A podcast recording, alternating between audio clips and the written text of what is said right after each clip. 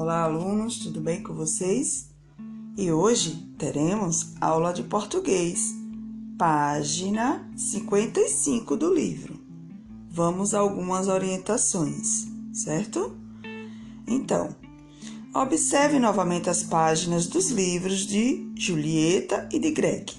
Explique, letra A, explique como é a apresentação visual de ambos os diários. Ou seja, vocês vão fazer as observações com relação à letra, ao tipo de caderno, se há desenho, se não há.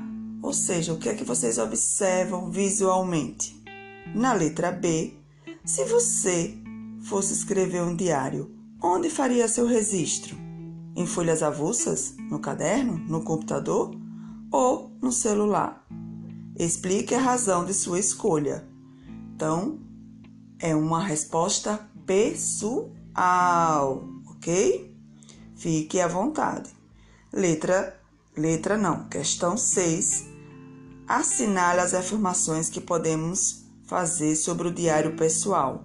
Vocês vão marcar X nas alternativas que têm relação com o tipo de texto que estamos estudando, que é o diário pessoal, ok? Então, tem mais de uma.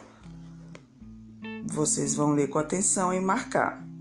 Na 7ª, um diário pode guardar fatos, acontecimentos que não queremos esquecer. Que outro aspecto pode ser importante para que se tenha um diário? Vocês também vão responder com resposta pessoal, é o que vocês pensam, ok?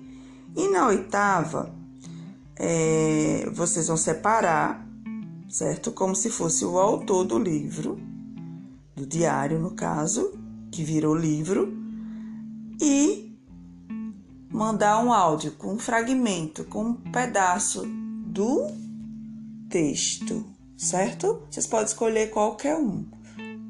Ou o diário de Greg ou o diário de Julieta. Ok, pessoal?